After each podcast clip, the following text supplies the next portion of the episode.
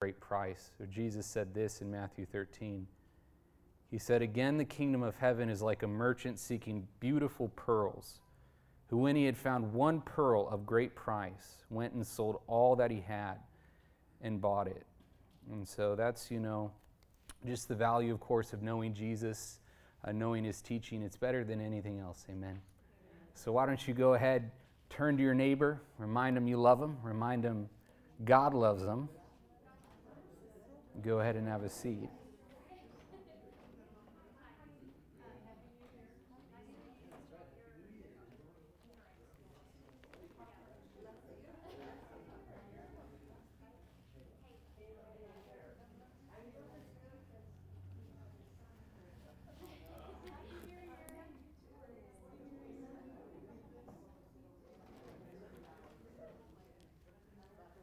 Well, I'm glad you all uh, made it out tonight. I know many in the church have been under the weather. Um, I know, I mean, just thinking of people regular here on Wednesday, I know Letty's been under the weather, Vicky's under the weather, Melissa's under the weather, my dad's under the weather. More people are under the weather, and I'm sure there's others in the church that are under the weather that I'm just not aware of. So I just want to, before we get into uh, the word, why don't we just uh, lift up everyone who's not feeling well, going through cold or whatever it may be. Heavenly Father, we just uh, are aware of those we love here in the church, Lord, who aren't feeling well, they're going through colds, flu symptoms, whatever it may be. Lord Jesus, we just ask that you would be with them right now, wherever they're at, Lord, in their rooms, in their homes, Lord. We ask that you would remove that cold, that virus, those symptoms from their body, that you would strengthen them, that you give them peace, that they would have a good night's rest, and that they'd wake up tomorrow feeling well and strong. We thank you, Lord Jesus, that your body, Lord, you said you carried our sickness, you bore our disease, Lord. By your stripes we are healed and whole. So we look to you, Jesus, and we thank you, Lord, for health and strength for the bones of every member here in Mission City Church. In Jesus' name. Amen. Amen. All right. Well, I'm going to be doing something uh, on the first two Wednesdays of every month this year, and that is I'm going to be teaching through the book of Proverbs, through the book of Proverbs. And so this evening, uh, what I really want to do is just have an introduction to the book of Proverbs. So we're going to read several different Proverbs, but we're primarily just going to expand off of the first verse of the book of Proverbs. And before we get there, you know, the book of Proverbs. Uh, for me, actually, it, it, was one of the first books I really studied often because when I was in junior high, high school, um, you know, I had read the New Testament and parts of the Old Testament. But one thing, uh, you know, I was told at that age was, um, you know, there's 31 Proverbs, so you can read one a day, right? So I remember, you know, I don't know what grades it was, but I read through the Proverbs probably 10, 12 times in a year or two years over the course of a couple years. And I really felt it was uh, foundational just in terms of basic uh, godly wi- living, wisdom, instruction, and, and, it was really helpful to me at that point of life. So I'm grateful for the book of Proverbs, and I think that it's beneficial at any age of life, at any you know, stage of life we're going through. And so that's why I really want to take time this year and dive into it. So, you know, the book of Proverbs it sits right near the center of the Bible, right? Right after the book of Psalms. So it's been deemed so beneficial to the Christian life that a lot of times in the production of Bibles, people produce Bibles that are the New Testament plus the Psalms and the Proverbs, right? That are like included as the appendix to the New Testament. So we might say that the Psalms and Proverbs are the beating heart of the Bible in that they sit right near the center of Scripture. One is the right ventricle and the other the left. One sets the beat for our emotional life, the Psalms, and the other sets the beat for our practical living, the Proverbs. And as the truths of these two books get pumped throughout our body, you know, we live emotionally healthy lives, we live intellectually healthy and thriving lives, we, we live a life that is in line with the heart of God. We live a life that is alive, that is moving, that is flourishing in God's wisdom. So, as where Psalms can guide God's people in their prayers and, and helps, helps them rightly understand and process their emotions, Proverbs gives guidance as we get up from our knees in prayer and begin to live our lives before God and others. It gives very practical advice. Sometimes it's easy to understand, and other times it's not. You know, in fact, in the beginning of Proverbs, it says that some of the Proverbs are enigmas and riddles. Um, but a lot of it is, you know, pretty, I think, uh, easy for someone even who is young to grasp onto. And it helps us, um, you know, in our interactions with others, in our a- everyday pursuits. Whether taking the form of a long lecture or a short little saying, the book of Proverbs' ultimate aim is to have its hearers walk in the fear of the Lord. That, it says, is the beginning of wisdom and is manifold wisdom in every area of our life. So, the book of Proverbs shows us how to walk in wisdom relationally, financially, physically, and spiritually. Many have, uh, as I mentioned, they've, they've seen the book of Proverbs almost as a natural monthly devotional within the Bible. And, um, you know, because the Proverbs are designed to be meditated upon and memorized, having a season in life where one reads through the book multiple times can really be very healthy and foundational. And revisiting it through life will always keep our wisdom sharp and always growing. Ellen Davis says this about the Proverbs. She says, In short, the Proverbs are instruction in the art of living well. The Proverbs are spiritual guides for ordinary people on an ordinary day when water does not pour forth from rocks and angels do not come to lunch. Of course, reference to angels coming to lunch with Abraham or, or, or, rocks pouring forth water in the time of Moses. Most of the times we're not living with those kind of supernatural miracles, right? And we just need advice on the grit and grind of life. And that's what the Proverbs gives us. So, Proverbs really is an invitation to live the blessed life amidst the ordinary, a life saturated with heavenly wisdom, and so lifted up, you know, into really the life of God. I want to read you something I read even uh, this last Sunday. It's Proverbs 3, verse 13. It says this Blessed is the one who finds wisdom and the one who gets understanding. For the gain of her is better than the gain from silver, and her profit better than gold. She is more precious than jewels, and nothing you desire can compare with her. Long life is in her right hand, in her left hand are riches and honor. Her ways are ways of pleasantness, and all her paths are peace. She is a tree of life to those who lay hold of her. Those who hold her fast are called blessed. Amen. So that's what I, I want all of us to be like that. I want us, you know, to, to be, I was all, want us all to be on ways of pleasantness, to walk on paths of shalom, on wholeness. I, I want us all to be, you know, filled with the tree of life. And, and, and people would call us blessed when they look at us just because they see that our lives are holding on to the wisdom of God. So, what we're going to look at uh, tonight is really uh, who uh, wrote the book of Proverbs, when it was written, uh, what, you know, where the title comes from, what in fact is a proverb. And I want to do that first by looking at the first verse in the book. Proverbs 1, verse 1 says this The Proverbs of Solomon, the son of David, king of Israel. Okay, so this is basically the heading for the book. And the first word in Hebrew is actually the word that, that we translate as proverb. It, in Hebrew, it's mis, misle. Uh, and so the Hebrews, you know, they called this book Proverbs just like we call it Proverbs, because a lot of times the name for their book was just the first word that occurred in the book. So, for instance, they call Genesis Bereshit, which simply means in the beginning, because that's the first Hebrew word. They call um, Exodus Shemot, which means names. It's the first word. They call Leviticus Vayakira, meaning and he called, uh, because it gives 37 speeches where God is speaking to Moses, where we call it Leviticus because it has to do with a lot of uh, instructions for the Levites. But the point is, you know, the Hebrews would call the, the book by the first uh, name. It happens to be how we call Proverbs as well, Proverbs. And um, so, what, what exactly is a proverb? Well, essentially, a proverb is a short saying, it's often clever, and it offers, offers wisdom in a memorable form.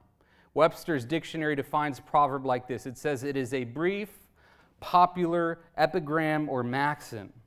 But the Hebrew sense of proverb is a little bit more expansive than that. Yes, it is that, uh, but many of the uh, and many of the proverbs in the book of Proverbs are little short, clever maxims. But other parts of Proverbs include longer admonitions and lectures on wisdom.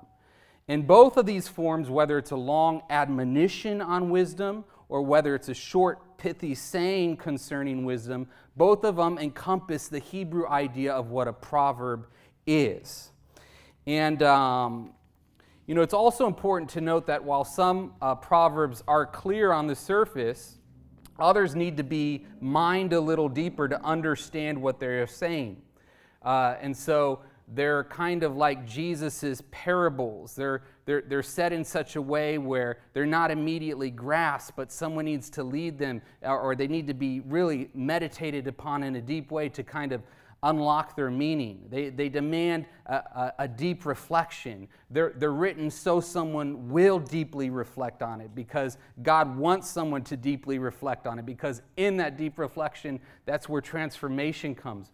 So, so Arthur Pierson, he says this about Proverbs. He, he says, A proverb is a wise saying in which a few words are chosen instead of many, with a design to condense wisdom into a brief form, both to aid memory and stimulate study. Hence, Proverbs are not only wise sayings, but dark sayings, parables, in which wisdom is disguised in a figurative or enigmatic form like a deep well, from which instruction is to be drawn or a rich mine from which it is to be dug. Only profound meditation will reveal what is hidden in these moral and spiritual maxims. Um, you know, others uh, emphasize how the book of Proverbs is, you know, because of its practical, down to earth style, it, it, it is, you know, not just, you know, helps us mine out deep spiritual truths, but another aspect of Proverbs is it just gives really a roadmap to life.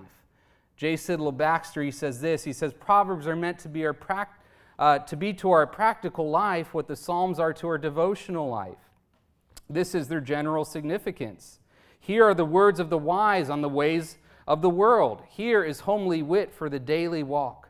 But it is human wit shot through with divine wisdom, and he who is well versed in it will be soundly guided and safely guarded. Through wisdom, one is able to read circumstances and interpret situations so as to act correctly, speak properly, and respond appropriately to each situation so that beneficial consequences ensue to self and to the community. So, because Proverbs are concise and they're trying to condense a big truth in a little memorable saying, they are not always giving a full picture on every subject they are talking about. Rather, they are speaking the truth, but not always from a panoramic perspective. So, this means that we need to gather together all of the proverbs that speak about a particular subject and see how each of them inform one another. So, for instance, what I mean is you, you just can't take a proverb and read it and then universalize it to every situation it might apply to and say that's how it applies to every single situation. No, it might apply differently. Let me give you an example. Proverbs 29 19 says something like this. It says this It says, A servant will not be corrected by mere words. For though he understands, he will not respond. Well, one could easily read this as saying that all servants need to be treated strictly if you're going to get them to do what you desire because none of them listen to you. Rather, it's really more so giving a, a general principle. A lot of servants act this way. But if you go back earlier and you read Proverbs 17 2, this is what else it says about servants. It says, A wise servant will rule over a son who causes shame and will share an inheritance among the brothers. So here we clearly see there are such things as a wise servant who will share an inheritance among the family, kind of like Abraham's servant Gehazi or Joseph in Potiphar's house. These men were servants who were corrected by mere words. So when we read these two proverbs together, we can be guarded from wrongly interpreting each one of them. We need the whole counsel of God's word to be able to rightly interpret each individual counsel. We need to be careful about taking things out of context. We can understand Proverbs 29 is only talking about servants with poor attitudes, maybe even most servants, but certainly not every single servant. In this sense, we need to be careful about universalizing any particular proverb. Proverbs focus on the general rule of how the world operates. And usually, Proverbs do not focus on the exceptions to that general rule. But there are two other books of wisdom that deal with exceptions. You know, Proverbs is giving us the general rule of wisdom. Well, then God is like, yeah, and there's also exceptions, so I'm going to give you two whole other books that deal with those kind of exceptions. And He gives us the book of Ecclesiastes and He gives us the book of Job. So we can thank God for how things generally work out if we follow in the ways of wisdom, but also be aware that there are exceptions to the rule, so we guard ourselves from becoming legalistic and Pharisaic when life doesn't seem to follow the general rule of wisdom for others. We just don't immediately, you know, uh, treat them as, as if they're exceptional sinners or something like that. No, sometimes life is a little more messy and it is a little more complex, and so we need to handle every situation like that with wisdom, even when uh, things aren't necessarily following uh, the general uh, rule of how things normally go. I mean, I think you know, just thinking about a proverb a lot of people use is uh, train up the child in the way he should go. And when he is old, he will not depart from it. Now, that is generally true, right? Those who are trained in the, in the ways of the Lord, when they grow up, they generally do not depart from that. But how many know there are exceptions to that? Where, where someone had a really good training in the Lord, they had really good parents, they had a really good church community, and yet, when they were older, what happened? Well, they departed from it. Why? Because there's still such things as, you know, people have really free choices that they can make in life. And so they can still choose a path, even if they were guided down that right path, they can, they can still choose a path that is wrong for them, even though that is not generally the case that happen, of what happens, right? Okay, um, so, you know, some of the proverbs are similar to other ancient proverbs of those who lived around Israel. And this should not surprise us, seeing that nearly all cultures have had their own cherished proverbs. In fact, you can just do like a Google search and like famous parables from each culture, and they'll give you a whole list of stuff. Um, one uh, ancient Greek proverb from Hippocrates, who uh, was one of, uh, I, I think he was the founder of like ancient medicine and or you know at least uh, modern medicine even. He, he lived to be like 104 years old and he said this. He said let food be thy medicine and medicine be thy food. And seeing that he lived to 104 years old uh, it seems that he followed his advice and it was a good proverbial uh, wisdom advice. Um, an, a modern american proverb that many know uh, come from uh, jfk's uh, inaugural address. Anyone remember jfk's Ask not what your country can do for you, ask for what you can do for your country. And it's become a proverbial saying that a lot of Americans are aware with and aware of, and, and people on both sides of the political aisle they can get behind, right?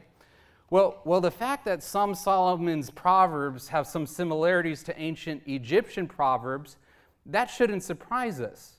The thing is, is that truth is truth, wherever it is found, for truth is always God's truth. And, you know, some people will say, um, we'll get to it when we get to Proverbs 24. They'll say, well, look, Solomon is just copying some ancient Egyptian proverbs. And uh, that is not the case because they're not exactly the same. Uh, and they're written around the same time. So there's some debate whether uh, Solomon borrowed from the Egyptians or the Egyptians borrowed from, from Solomon. I'm sure as Solomon is growing up in the court of King David, that he is surrounded by the very best teachers, the very best advisors. I'm sure he learns multiple languages, including Egyptian. He marries an Egyptian princess.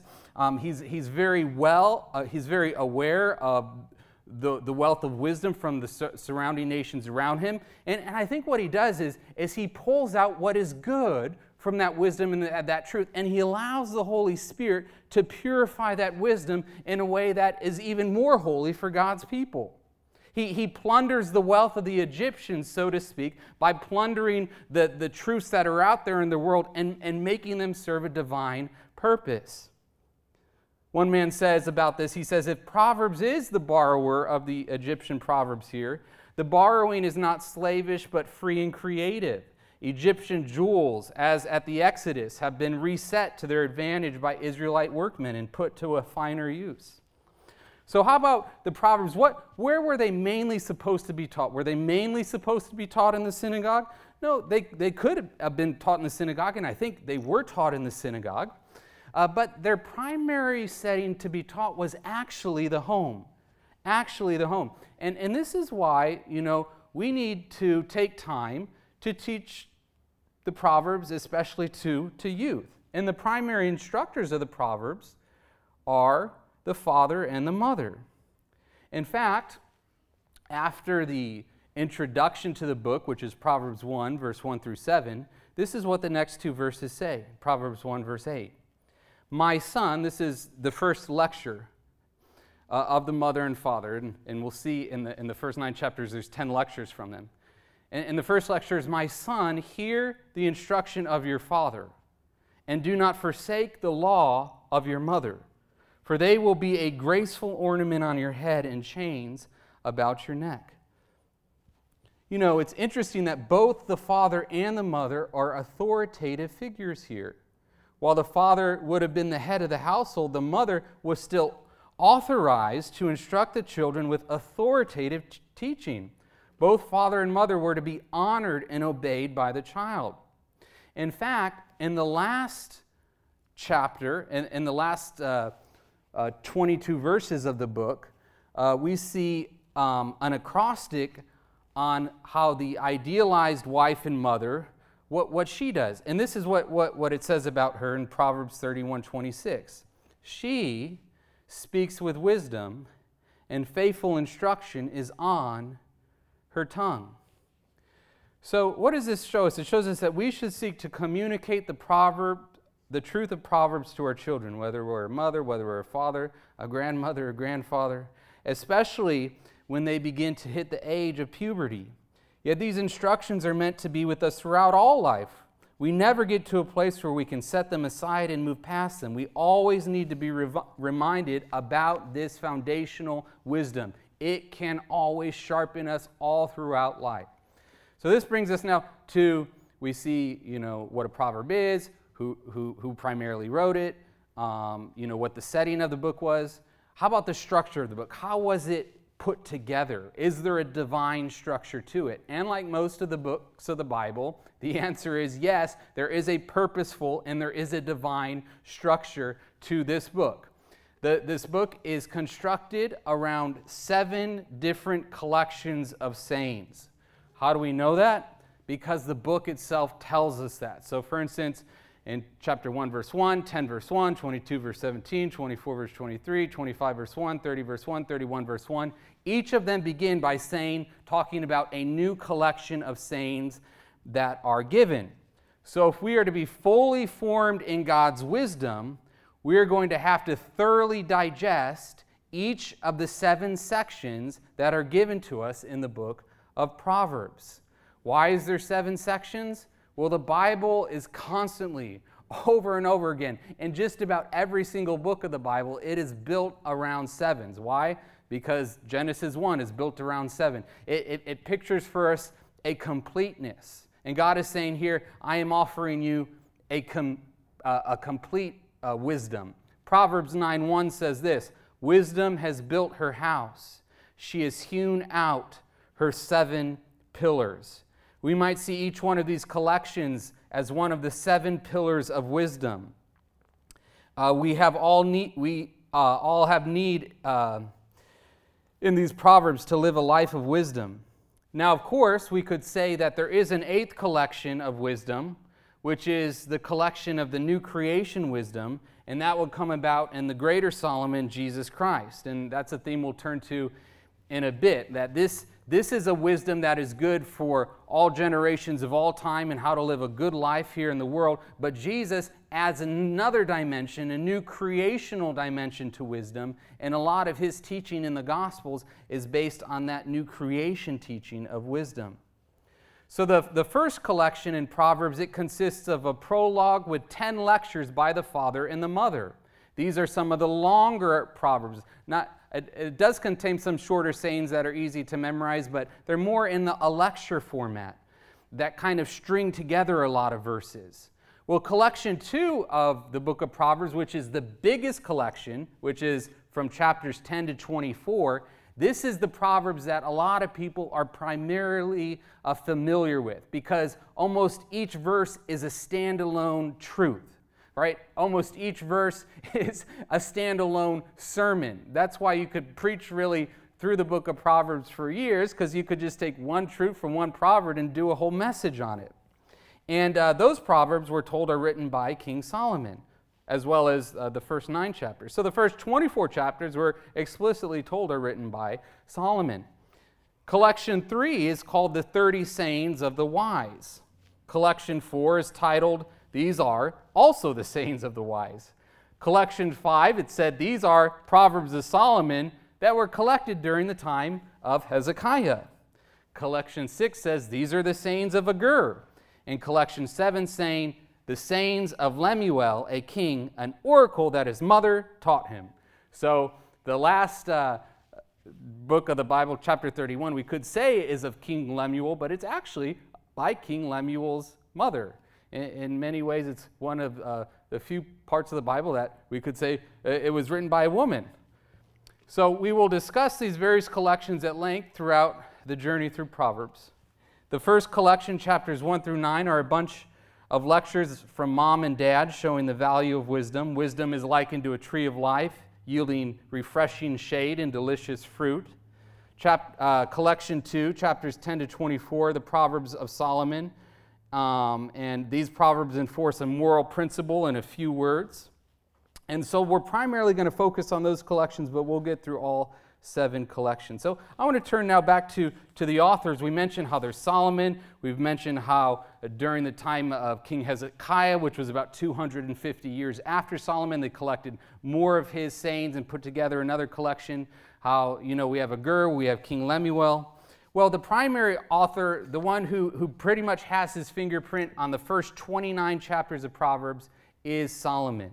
It is Solomon. And ultimately, we can say that there is a divine author behind uh, the hand of all of those human authors, and that is the Holy Spirit. Um, but the final collection, it, it appears to be arranged during the time of Hezekiah. Hezekiah was one of the great reforming kings in the Bible. He was the 12th successor of King Solomon in the southern kingdom. He was one of the, the few kings in Judah's history that sought to reign according to the wisdom of Solomon, so, so Solomon said, uh, Hezekiah says, okay, let's get together all of Solomon's stuff. Let's put it together uh, in, in, one book. That's what they did. And ultimately, this is the, the seedbed of our own book of Proverbs. So let's look at King Solomon a little bit more in depth. Of course, Solomon was King David's son, as even the first verse of the book says, who took over the kingdom from uh, David after his death. He had to fight uh, through a little a bit with some of his older siblings, but he finally took the throne. And the story of Solomon's life is described in two different books. It's described in First Kings and it's described in Second Chronicles. It's kind of like how Jesus' story is told in four books, right? Well, Solomon's story was deemed so important, a lot of the same stories are told twice, just like Jesus.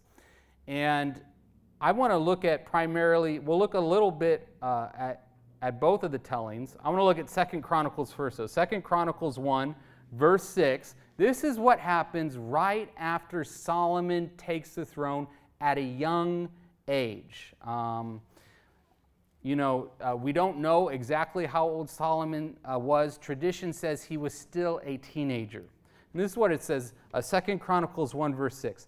And Solomon went up uh, there. So he's at the tabernacle uh, that was in Gibeon at this time because he hadn't built the temple yet.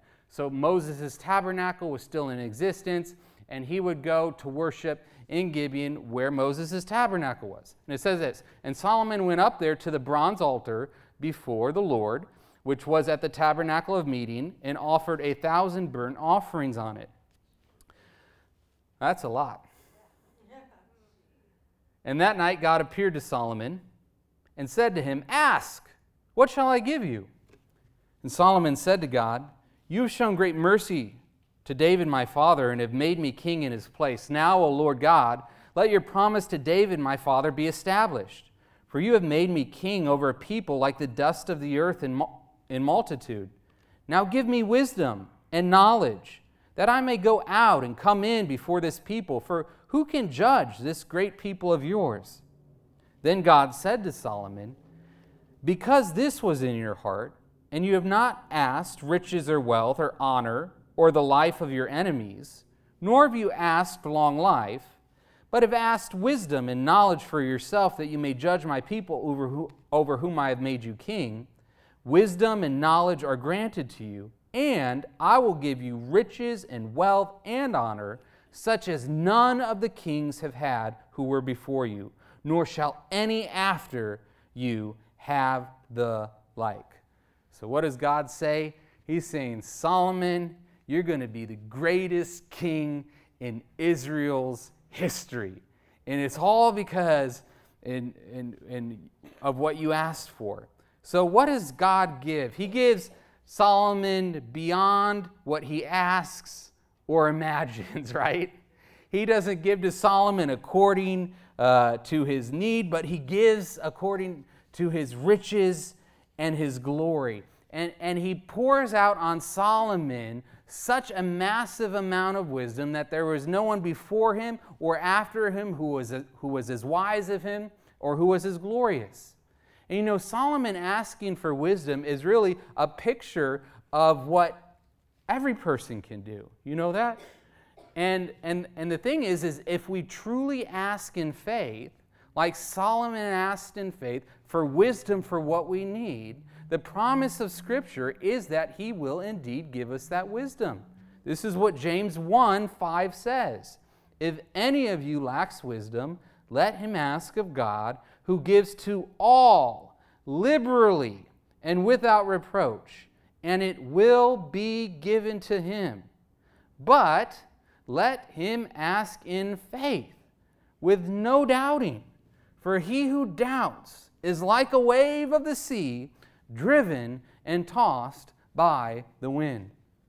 Now, a lot of people, you know, say the book of James in many ways is almost like a, a New Testament Proverbs. It also gives sort of a lot of uh, interesting advice, uh, a lot of interesting metaphors and parallels to nature, kind of like Proverbs does. And, and here we see at the very outset of James, we see this call uh, for everyone or anyone who lacks wisdom to ask of God, to ask in faith, and the promise is that God will pour it out in such a liberal way, like he did with Solomon. You know, what immediately follows the story of Solomon asking for wisdom, and, you know, we read from Second Chronicles 1, but the parallel is in 1 Kings chapter 3. And right after he asks God for wisdom in 1 Kings chapter 3 is an example of a difficult judicial case. Remember what the judicial case was? He had two harlots who came before him. We're told that both of those harlots lived together and each had a baby. Well, when one of the babies died, that baby was swapped in the middle of the night with the other baby, remember? And because both uh, women claimed the living baby was theirs, how could one possibly arrive at the correct answer of who was telling the truth?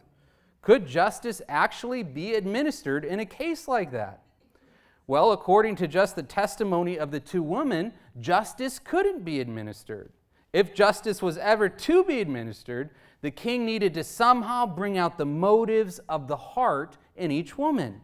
And that is exactly what Solomon does in the story. He calls for the baby to be split in half, and half of the baby to be given to one woman, and the other half to be given to the other woman. And when he sees the emotional response on the face of each woman, guess what? He knows who the real mother is, right? He is able to have discernment. You know, handling a case in that sort of way, where he could have the sort of wisdom to say, Bring the baby here and let me cut it in two, that required wisdom from above. That required heavenly wisdom. And that is exactly what Solomon had. He had heavenly wisdom placed into his heart by God Almighty. In fact, in uh, Second Chronicles, where you know Second Chronicles chapters one through nine, it tells the story of Solomon. And at the end of his, his story in Second Chronicles 9:22, this is what it says concerning Solomon. It says, So King Solomon surpassed all the kings of the earth in riches and wisdom. Wow, even, even more than Pharaoh, right? Even more than all the great uh, kings over in Babylon, all over the place. And all the kings of the earth sought the presence of Solomon to hear his wisdom, which God had put in his heart. Wow. God placed the wisdom in Solomon's heart. It was a gift, right? It was not something Solomon could boast of, right? Solomon was simply to guard his heart and the precious gift that was placed there and stored that gift rightly. In fact, let's look at just how large and immense the wisdom was that God placed in Solomon's heart. It says this in 1 Kings chapter 4, so the next chapter uh, after uh, his, his first judicial case. It says this in verse 29 And God gave Solomon wisdom and exceedingly great understanding and largeness of heart like the sand on the seashore. Thus Solomon's wisdom excelled the wisdom of all the men of the east and all the wisdom of Egypt. For he was wiser than all men, than Ethan the Ezrahite, and Heman, and Chalcol, and Darda, the sons of Mahol, and his fame was in all the surrounding nations. He spoke 3,000 proverbs, and his songs were over 1,005. Also, he spoke of trees, from the cedar of Lebanon, even to the hyssop that springs out of the wall. He spoke also of animals, of birds, of creeping things, and of fish. And men of all nations from all the kings of the earth who had heard of his wisdom came to hear the wisdom of Solomon. Amazing.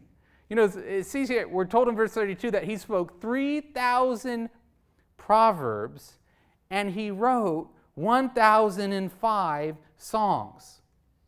Now, in the book of Proverbs, there are 375 Proverbs proper written by Solomon in collection two.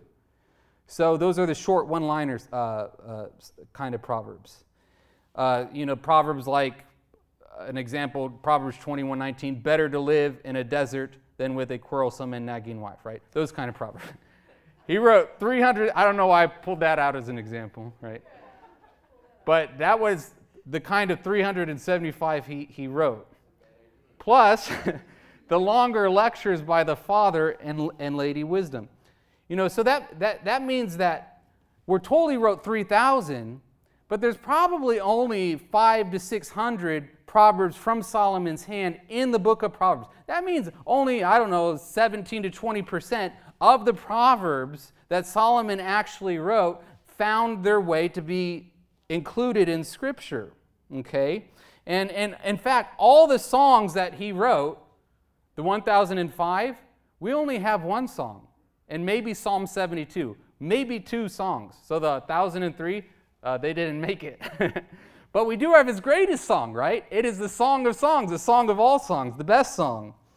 And whatever proverbs were providentially preserved, those 15 to 20% that made the cut, they were preserved because they are necessary to the people of God for our edification, for our growth in godliness, and we have all the wisdom we need in those proverbs that were included. Yet, Solomon's wisdom was not solely recorded by means of proverbs. He also wrote, as I've mentioned, Ecclesiastes and the Song of Songs. In those books, alongside of Psalms and Job, they constitute what is called the wisdom books of Scripture. Jews compared his three books of wisdom to the progression of wisdom in drawing near to the Lord. Proverbs, they said, is like the outer court of the temple. Ecclesiastes, the holy place. The song was the Holy of Holies where, where God dwelt. In Proverbs, one grows as a child as they learn the foundations and the basics of wisdom. In Ecclesiastes, they mature to understand that life is a fading flower and that there are exceptions to things in life. And finally, in the song, they learn that love alone remains. And it is the greatest thing to learn is to walk in the ways of love. That we should not look to things that are seen, but to things which are unseen and eternal. The highest wisdom to live from is from our beloved position in the inner chamber of the Lord. Being under Proverbs is like being under a guardian teaching us the basics of life, and that is good and healthy and necessary. But we also ultimately must progress to the greater Solomon, Jesus Christ, and his Song of Songs, the greatest song, the Song of Love, which really is just a description of the gospel. Let's continue to look at the splendor of Solomon's wisdom in 1 Kings 10, verse 1. Now, when the queen of Sheba heard of the fame of Solomon concerning the name of the Lord, she came to test him with hard questions. She came to Jerusalem with a very great retinue, with camels that bore spices, very much gold and precious stones. And when she came to Solomon, she spoke with him about all that was in her heart. So Solomon answered all her questions. There was nothing so difficult for the king that he could not explain it to her. And when the queen of Sheba had seen all the wisdom of Solomon, the house that he had built, the food on his table, the seating of his servants, the service of his waiters and their apparel, his cupbearers, and his entryway by which he went up to the house of the Lord, there was no more spirit in her. Then she said to the king, It was a true report which I heard in my own land about your words and your wisdom. However, I did not believe the words until I came and saw with my own eyes. And indeed, the half was not told me. Your wisdom and prosperity exceed the fame of which I heard. You know, as we spend time in the book of Proverbs and really meditate on the Proverbs and let them seep into our, seep into our lives, you know, we're going to have that same sort of response, right? Verse 8 Happy are your men, and happy are these your servants who stand continually before you and hear your wisdom. Blessed be the Lord your God who delighted in you, setting you on a throne of Israel, because the Lord has loved Israel forever. Therefore, he made you king to do justice and righteousness. Then she gave the king 120 talents of gold, spices in great quantity, and precious stones. There never again came such abundance of spices as the queen of Sheba gave to King Solomon. Also, the ships of Hiram, which brought gold from Ophir, brought great quantities of almug wood and precious stones from Ophir. And the king made steps of the almug wood for the house of the Lord and for the king's house, also harps and stringed instruments for singers. There never again came such almug wood, nor has there ever uh, the like been seen to this day. So here we see the height of Solomon's kingdom was characterized by a glorious splendor and by a peace, and people from all over the world, including many kings and queens, came to Israel to sit at his feet to hear his wisdom. You know, we're told if you read the life of Solomon and how long he reigned for 40 years, there was never a war that went on in the land of Israel. It was a time of peace. Everyone is sitting down under his own fig tree, under his own vine. They're rejoicing. It's really, in, in many ways, it characterized what the height of God's people was supposed to look like. And that's what's interesting is that Solomon is the 15th generation of the Jewish people. He's the 15th generation from Abraham. Uh, you can actually, uh, you read that in the book of Chronicles, you see he's the 15th, but also even in the genealogy of Jesus. You know how the genealogy of Jesus in Matthew is split into three 14s? The first 14 goes from Abraham to David. Well, who's in the 15th position? Solomon. And Jesus descends through Solomon in Matthew's genealogy there as well. He's in that genealogy. And so, why is it important that he's the 15th generation? Well, because the Jews told time by the moon. Each month in their calendar is either 29 days or 30 days. Most of them, I think, are 29 days. And so, when is uh, the, the month begins with a new moon, right? When you don't see any part of the moon. And then it waxes until its full strength on what day? The 15th. And then it wanes and back to a new moon, uh, and, and the new month starts. Well, uh, a lot of Jews, they understand this as Solomon being in the 15th generation, as the history of the Jews and the Jewish nation reaching the height of its glory there. It had never been as glorious before that time nor since that time. He represents the height of their glory and wisdom, the nation experiencing all of the blessings that David had gained for them. In a sense, it, it is a picture, a type and shadow of the church of Jesus Christ. We are living in the reign of the greater Solomon, and the kingdom life should be waxing in full strength in our life, right? We don't just have the wisdom of Solomon, we have the wisdom of Jesus Christ. We have the mind of Jesus Christ. And so, what we see described about the glory of Solomon ultimately can describe the glories of the disciples of Jesus Christ, right? This is what Jesus said about himself in Matthew 12 42. The queen of the south, who is he talking about? The queen of Sheba will rise up in the judgment with this generation and condemn it. For she came from the ends of the earth to hear the wisdom of Solomon and indeed, what? A greater than Solomon is here. Jesus is greater than Solomon. He is the wisdom that inspired Solomon. He is the one who wove Solomon together in his mother's womb. So, the wisdom we need, even above Solomon's wisdom, is the wisdom that drips from Jesus' mouth.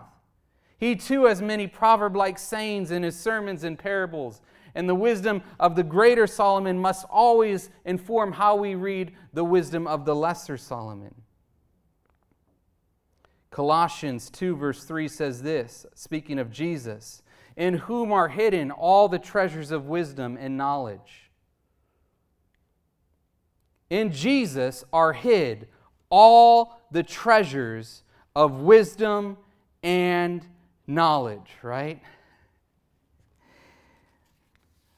You know, the primary theme of the book of Proverbs is this that we are to marry Lady Wisdom.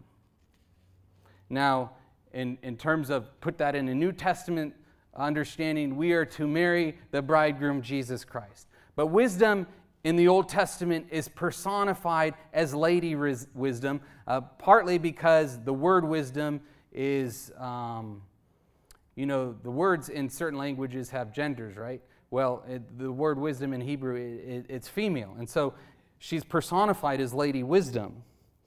And what we need is we need to marry Lady Wisdom and have her rule our lives.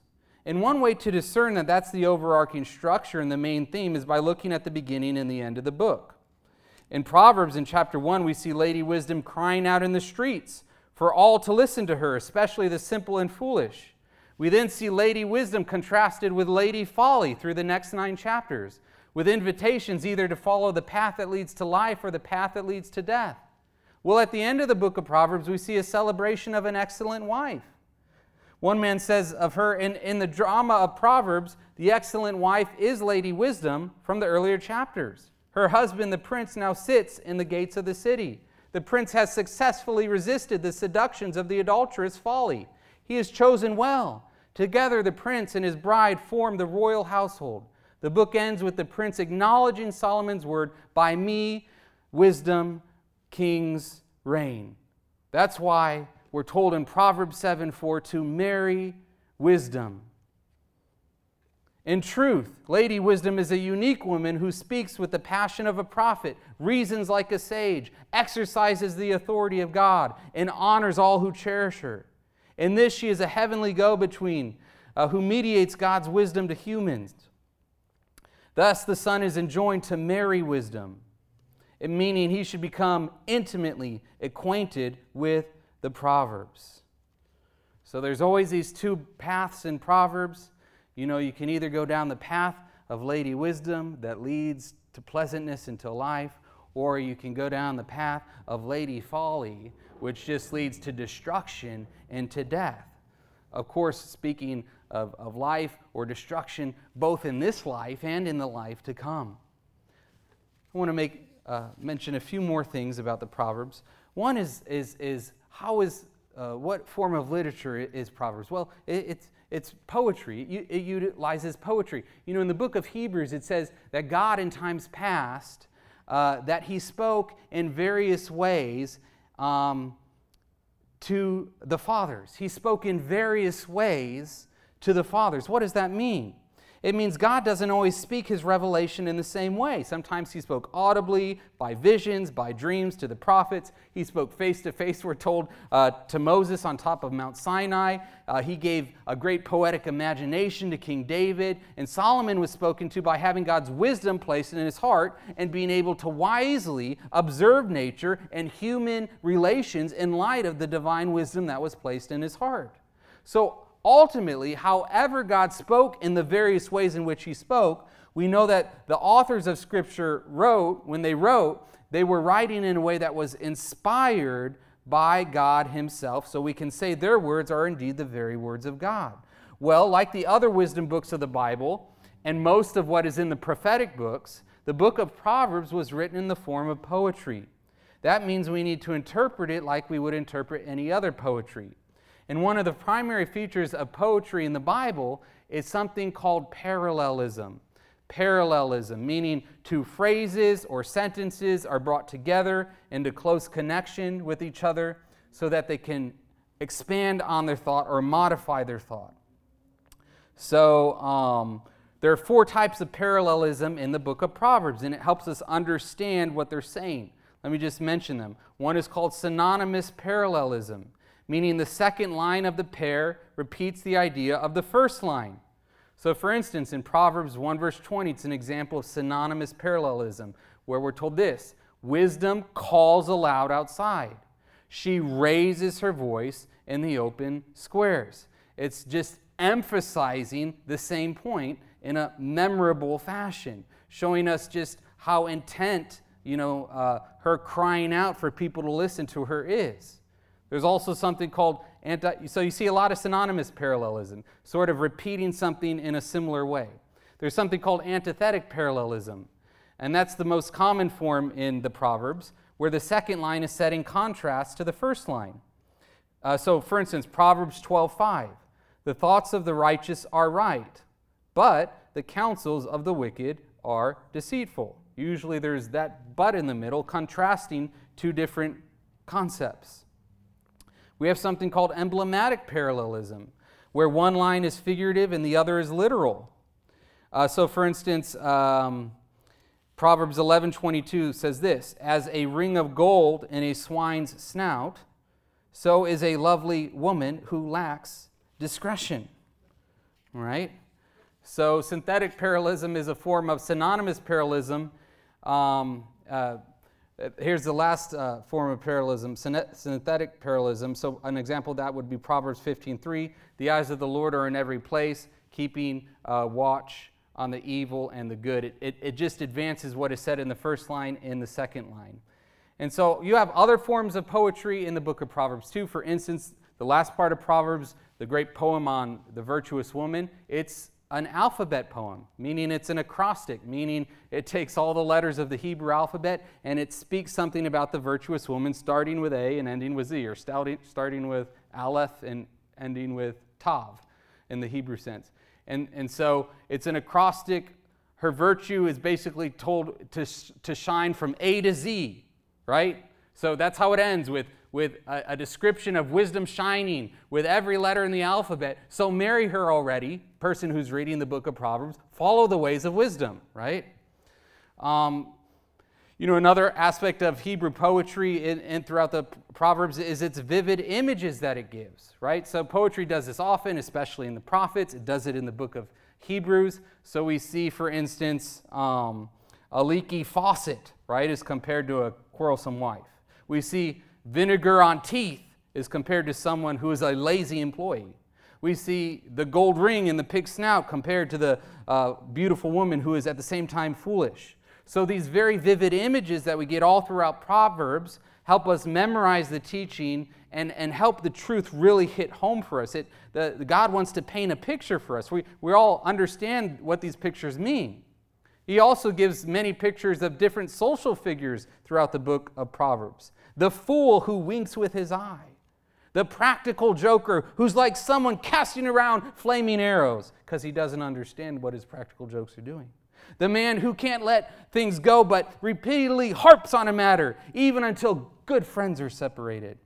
The dishonest man who spreads strife the whisperer who separates friends, the one who boasts of giving gifts but never does, and is compared to clouds that never give rain.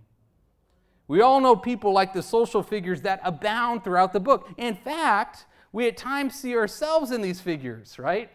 And we say, wait a second, I don't want to be like that guy. I need to make a correction.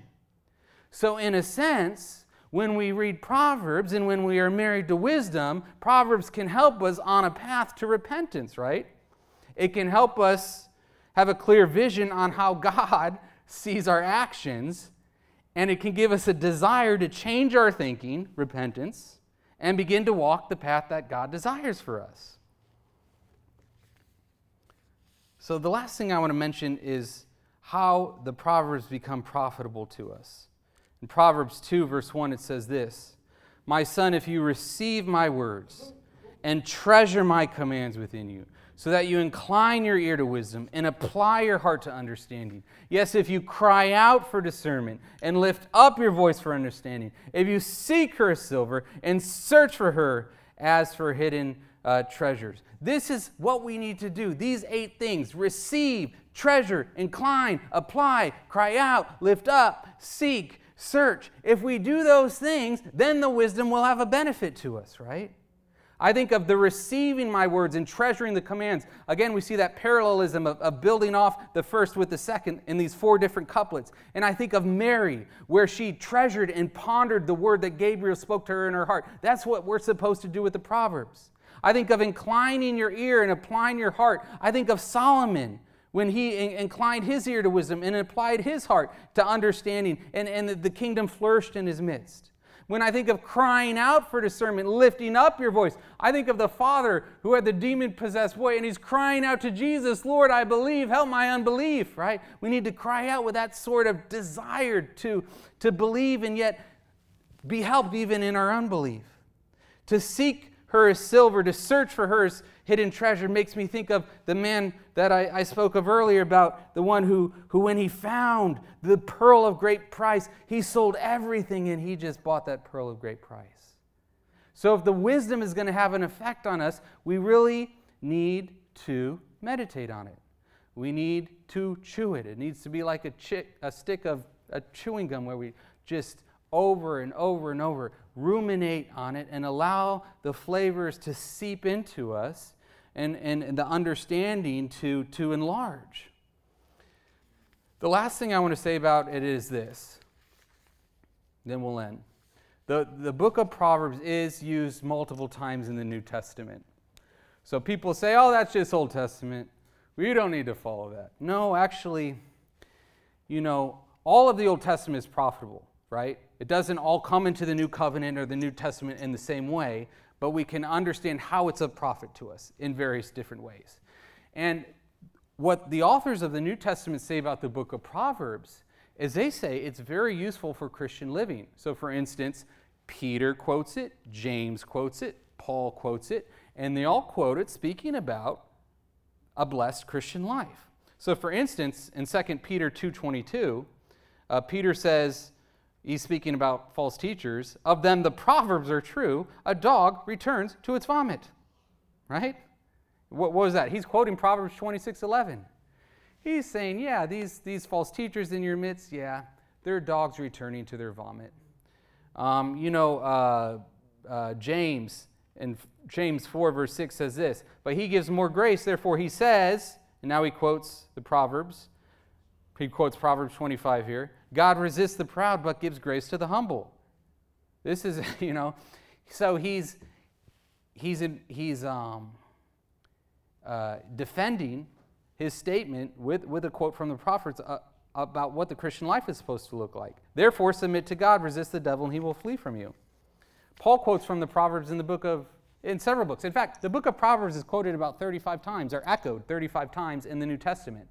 And when Paul is talking about the Christian life, and he most beautifully explains the Christian life in Romans chapter 12, at the end of Romans 12, he just quotes a long part of the book of Proverbs. He quotes um, Proverbs uh, 20, 25. So actually, James is quoting from Proverbs 3. But Paul quotes from Proverbs 25 when he says this in Romans 12, 29, or 12, 19. Beloved, do not avenge yourselves, but rather give place to wrath. For it is written, now he's quoting Proverbs 25, Vengeance is mine, I will repay, says the Lord. He's actually quoting Deuteronomy there. And then he quotes Proverbs in verse 20. Therefore, if your enemy is hungry, feed him. If he is thirsty, give him a drink, for in so doing you will heap coals of fire on his head.